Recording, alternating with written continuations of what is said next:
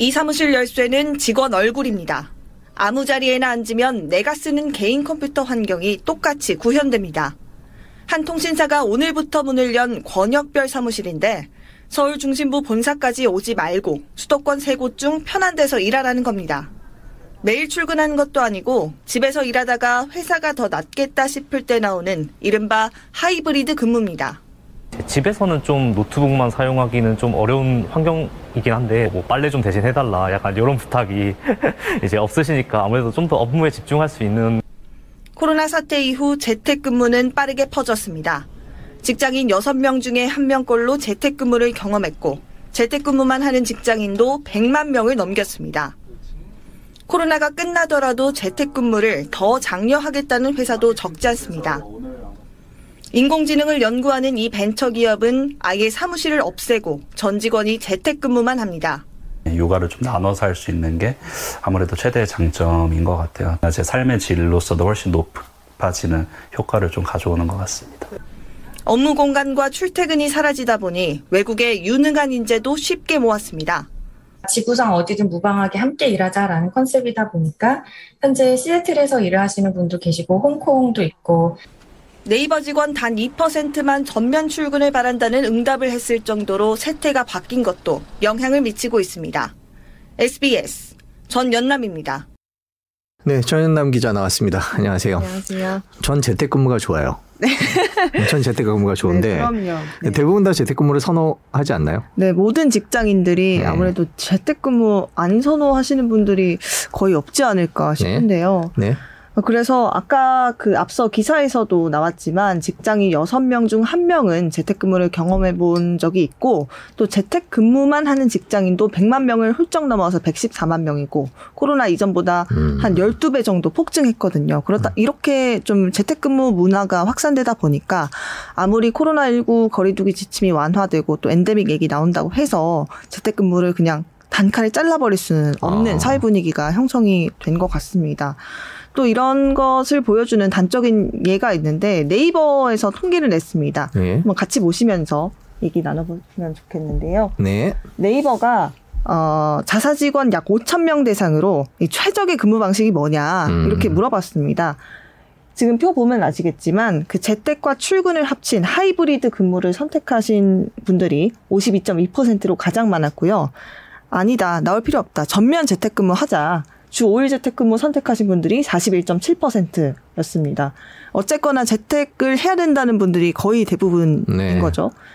그리고 반면에 예전처럼 전면 출근하자는 응답은 네. 보시면 2.1% 고작 2% 정도 나왔습니다. 2%는 아마 간부님들이시지 않을까라는 생각이 네, 좀 그렇게 드는데요. 저도 좀 예. 추측을 해봤습니다. 그 재택을 그러면 지금 기업들이 줄이고는 있나요? 아니면 유지하고 있나요? 아니면 늘리고 있나요? 회사마다 좀 다를 것 같긴 네, 한데요. 회사마다 지금이 음. 약간 지금 엔데믹 얘기도 나오고 뭐 코로나19 거리두기 지침도 완화되냐 마냐 뭐 없어지냐 마냐 조금 약간 혼돈의 상황. 네, 지금 결정해야 될 타이밍이기도 네, 하겠네요. 딱 결정해야 네. 되는 타이밍이다 보니까 오히려 재택을 늘리는 회사도 있고 오히려 없애는 회사도 있고 조금 각각 갈리는 지금 갈림길인 것 같은데요. 네. 아까 앞서 리포트에서 소개해드린 기업들이 이제 재택을 좀 오히려 늘리는 기업들이었습니다.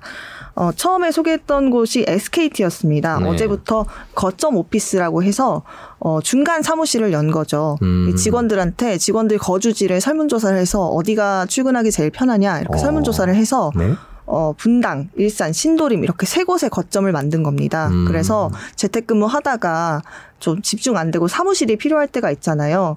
그럴 때 서울의 main office 굳이 출근 안 해도 이 거점, 집 근처 거점 사무실로 출근해서 일할 수 있게 아. 그 업무 공간에 대한 자율성을 주자. 이런 취지로 이제 만들었다고 합니다. 네, 또 두 번째 아까 기사에서 나온 사례는 업스테이지라고 새로운 벤처 IT 기업인데요. 이 회사 같은 경우에는 어, 전 직원을 재택근무하도록 음, 했고요. 네. 그러다 보니까 사무실도 없습니다. 이 회사가. 네. 네, 사무실이 없어요. 그리고 사무실이 없다 보니까 공간에 제약이 없는 거잖아요. 그래서 해외에 사는 유능한 인재들을 그냥 막 채용할 수 있는 그런 음. 장점이 또 생겨나는 거죠. 이뿐만 아니고 이커머스 업계에서도 재택근무를 좀 유지하는 분위기로 가는 걸로 보입니다. 아무래도 IT 쪽이랑 마찬가지로 비대면 온라인 상품 판매 플랫폼이라는 특성상 재택근무가 어, 형태가 효, 재택근무 형태가 오히려 효율적인 거죠. 그래서 쿠팡 같은 경우에도 어, 거리두기 완화 이전과 같이 재택근무율 90% 유지하겠다고 했고요. 지마켓이나 옥션도 임직원 100% 재택근무 유지하겠다 이렇게 좀 기조를 하고 있는 상황입니다. 근데 그게 그 업종의 특성이잖아요. 네. 그러니까 네. 그 IT 업계나 이런 데는 그게 가능한 거고. 네, 그렇죠. 예, 그런 장점을 최대한 이용할 수 있는 회사들이 있는데 안 그런 회사들도 있을 것 같아요. 다 출근하세요 하는 SBS도 정책이 조금 바뀌었는데요. 예. 예, 다른 네. 출근하라는 회사들도 있죠. 네, 그럼요. 출근하라는 회사들도 있어서 네. 지금이 아까 말씀드린 대로 좀 갈림길 약간 음. 이런 분위기인데요. 어떤 회사들이 재택을 철회를 하고 있나요? 보면? 어, 대표적으로 포스코가 음. 이번 주부터 전면 전 직원 재택근무를 시행하고 있는데요. 네. 한번 리포트를 보면서 얘기를 해볼까요? 네, 네. 포스코가 출근을 했다는데요. 한번 네. 그 리포트 보시겠습니다. 오전 8시 출근 시간을 앞두고 사람들 발걸음이 바쁩니다. 오랜 재택근무 끝내고 이번 주부터 전 직원 회사 출근이 시작된 포스코 풍경입니다. 옷장에서 꺼내 입은 정장과 가방이 어색한 것도 잠시 코로나 전에 수없이 지나쳤던 회전문을 묵묵히 통과합니다. 직원들 사이에선 찬반으로 반응이 엇갈리는데 포스코처럼 전면 출근으로 돌아가려는 회사들이 적지 않습니다. 한국경영자총협회가 매출 100대 기업을 조사했더니 코로나 상황이 해소되면 예전 근무 형태로 돌아갈 것이란 답변이 56.4%로 1년 만에 20%포인트 이상 증가했습니다. 재택근무 기간이 길어질수록 업무 생산성이 떨어진다고 판단했기 때문입니다. 재택근무가 그 사무실에서 출근해서 근무하는 걸 100% 이제 대체하기는 좀 어려운 측면이 제도를 활용하면서 좀낮 인식이 된 걸로 그렇게 봅니다. 직장인들 사이에선 재택근무를 하다 보면 일과 가정이 분리가 안 돼 불편한 점도 있다는 반응이 있습니다. 집에서 업무를 하다 보니까 집안일을 병행해야 되는 거 눈에 보이잖아요. 처음에는 하나 있던 거 두 개 하고 세 개 하고 하다 보니까 업무 시간이 조금 늘어나는 것도 있더라고요.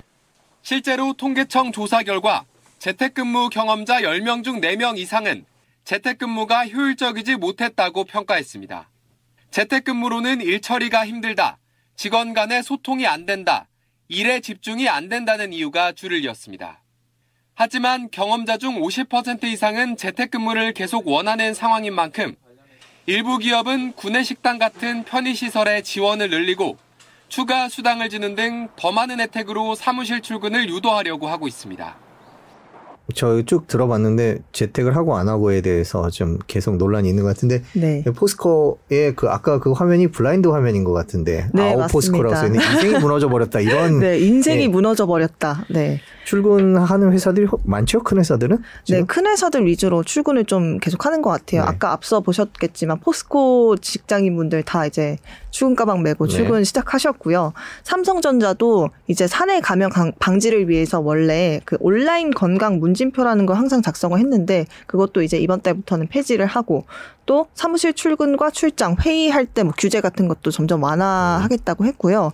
LG전자도 거리두기 완화 상황을 보면서 좀 이제 완화해 가겠다. 좀 상황을 지켜보겠다. 이렇게 밝힌 상, 상황입니다. 네. 그럼 얼마나 통계가 아까 보니까 좀 있는 것 같은데요. 어, 네. 회사들이 얼마나 정상 출근으로 돌아갈까요? 네, 지금 그래서 계획이? 아까 리포트에서 나왔지만 이 회사들이 그러면 어떻게 할 거냐, 앞으로 재택근무를 좀 어떻게 할 거냐, 한국 경영자 총협회가 물어봤습니다. 매출 100대 기업을 대상으로 물어봤더니 이 가운데 56.4%가 아, 우리 코로나 이전으로 돌아가야겠다. 이렇게 응답한 걸로 나왔고요. 이걸 좀 반대로 해석해 보면 한 절반 정도는 그래도 좀 유지하겠다. 이렇게 음. 응답한 거죠. 그래서 지금 반반 정도 상황이라고 볼 수 있습니다. 직종에 따라서 다 다른 것 같아요. 판단 기준이. 저희가 무슨 네, 맞아요. 대 기업 얘기하고 뭐 IT 기업 얘기하는데 어떤 일을 하느냐에 따라서 완전히 다른 거 아닌가요? 네, 맞습니다. 이 재택근무를 하냐 안 하냐 차이는 사실 업종별로 가장 큰 차이가 드러나거든요. 그래서 고용노동부에 따르면 뭐 금융보험업이나 예술, 스포츠, 여가, 뭐 교육, 서비스업, IT 업계 이런 쪽이 대표적으로 재택근무를 하는 걸로 응답을 했고요. 한 10곳 중 6곳이 한다고 응답을 한 걸로 나타났습니다. 어, 쉽게 말해서 전문직들, 혹은 회사가 직원들의 성과를 쉽게 쉽게 빨리빨리 파악할 수 있는 업종들이 재택근무를 선호한다고 볼 수 있는데요. 이렇다 보니까 이 재택근무도 한 회사에서 하는 부서가 있고 또 안 하는 부서가 생기기 마련이잖아요. 그러다 보니까 형평성 문제도 좀 형평성 문제도 좀 두드러지는 것 같습니다.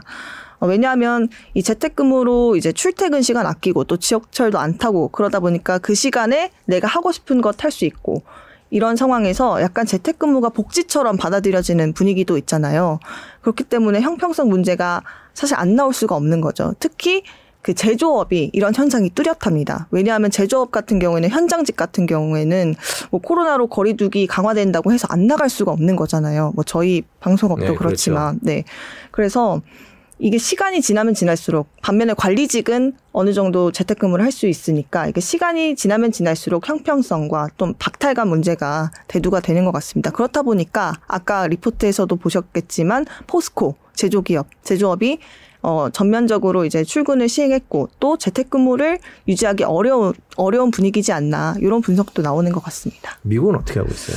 사실 그게 미국이 재택근무의 거의 원조죠. 원조잖아요. 네. 그래서 저도 찾아보기 전에는 미국은 그래도 뭐 코로나 상황 끝나도 재택근무 계속하지 않을까 했는데 아니더라고요. 음. 미국이 오히려 재택근무를 좀 철회하는 분위기로 가는 것 같습니다. 어, 특히 구글이나 마이크로소프트 같은 유명 IT 기업에서는 재택근무, 전면 재택근무 하던 걸 철회하고 아까 말씀드렸던 중간 방식, 하이브리드 업무 형태로 좀 바꾸고 있어요. 그래서 이번 달부터는 직원들한테 일주일에 한 번은 회사 나오고 4회만 재택근무 해라. 음. 이렇게 지침을 내렸고요. 다음 달부터는 출근 일수를 2회, 뭐 3회, 4회 이렇게 늘려갈 예정이라고 하더라고요. 그리고 또한 외신 보도 따르면 그 트위터 있잖아요. 거기서는 원래 영구적인 재택근무 허용 방침을 내세웠었는데 어 지난달부터는 이 업무 배분이 좀 어렵다 호소하면서 사실상 사무실 근무가 필요하다 이렇게 입장을 좀 낸 것이라고 냈다고 보도가 좀 전해지기도 했거든요. 그렇다 보니까 이 미국에서도 전면 재택근무는 좀 힘들다 이런 쪽으로 좀 가고 있는 것 같습니다. 그럼 다시 돌아와서 우리나라 네. 어떻게 될 거라고 취재를 하셨으니까 전망을 할수 네. 있을까요? 네, 사실 우리나라가 어떻게 될지가 사실 제일 궁금하고 네. 제일 우리가 중요한 거잖아요. 네. 사실 미국에서도 좀 재택근무 어렵다고 하- 했기 때문에 우리나라도 비슷하게 재택근무 전면 재택근무는 좀 어렵고 중간 방식인 하이브리드 근무 형태가 음. 좀 표준화되지 않을까 이렇게 전망하시는 분들이 많더라고요. 왜냐하면 아무리 아까 앞서 뭐 통계에서 직장인 분들이 이 재택근무 효율성 떨어지는 것 같다고 응답하신 분들이 있었어도 사실 재택근무가 편하잖아요. 재택근무 하라 그래서 안 하고 싶다고 하시는 분들 없을 거예요, 거의. 그리고 이제는 직장 옮길 때나 직장을 선택할 때도 재택근무 여부를 좀 따져보시는 분들도 많고요. 그렇다 보니까 기업도 이 재택근무를 안 하기에는 부담이 있는 거죠. 왜냐하면 우수한 인재도 뽑아야 되고 또 인력 유출도 어, 막아야 되기 때문에 그래서 이런 부분을 고려해야 되는데 만약 또 재택근무를 시키기에는 생산성이 떨어질까 우려된단 말이죠. 그렇다 보니까 중간 방식의 하이브리드 업무 형태를 어, 고를 수밖에 없습니다. 네, 기업 입장에서는 그런 거죠. 그래서 새로운 표준 근무 형태로 자리 잡을 걸로 보이고요. 이렇게 되면 또 영향이 있을 것 같아요, 사회적으로. 음, 네. 네. 그 한 통계를 보면 코로나 이후에 재택근무 시행된 이후에 우리나라 대도시 교통량 이 음. 줄어들었습니다. 대중교통 이용자가 27% 줄었다는 통계가 있었거든요. 그래서 이런 하이브리드 근무 형태가 좀 자리를 잡으면 우리나라 교통에도 좀 변화가 있지 않을까 이렇게 분석이 되고요. 또 저희 출근하면 주변 상권에서 밥 사 먹고 그러잖아요. 네, 밥 먹어야죠. 네. 그렇기 때문에 만약에 재택근무가 또 활성화 더 더 좀 일반화되고 하이브리드 근무가 더 일반화되면 이런 주변 상권의 장사에도 좀 영향을 미치지 않게 될지도 모른다 이런 음. 분석도 나옵니다. 그렇군요. 네. 뭐 가보지 않은 길이기 때문에 네. 저희가 어떻게 될 거다라고 단언은 못하겠지만 확실히 코로나 이전과 이후가 달라지지 않을까라는 네. 생각은 드네요. 네. 네 지금까지 전현남 기자였습니다. 고맙습니다. 감사합니다. 너를 만난 뒤부터 난 변했어 매일 매일 토요일 같은 기분인걸 tomar.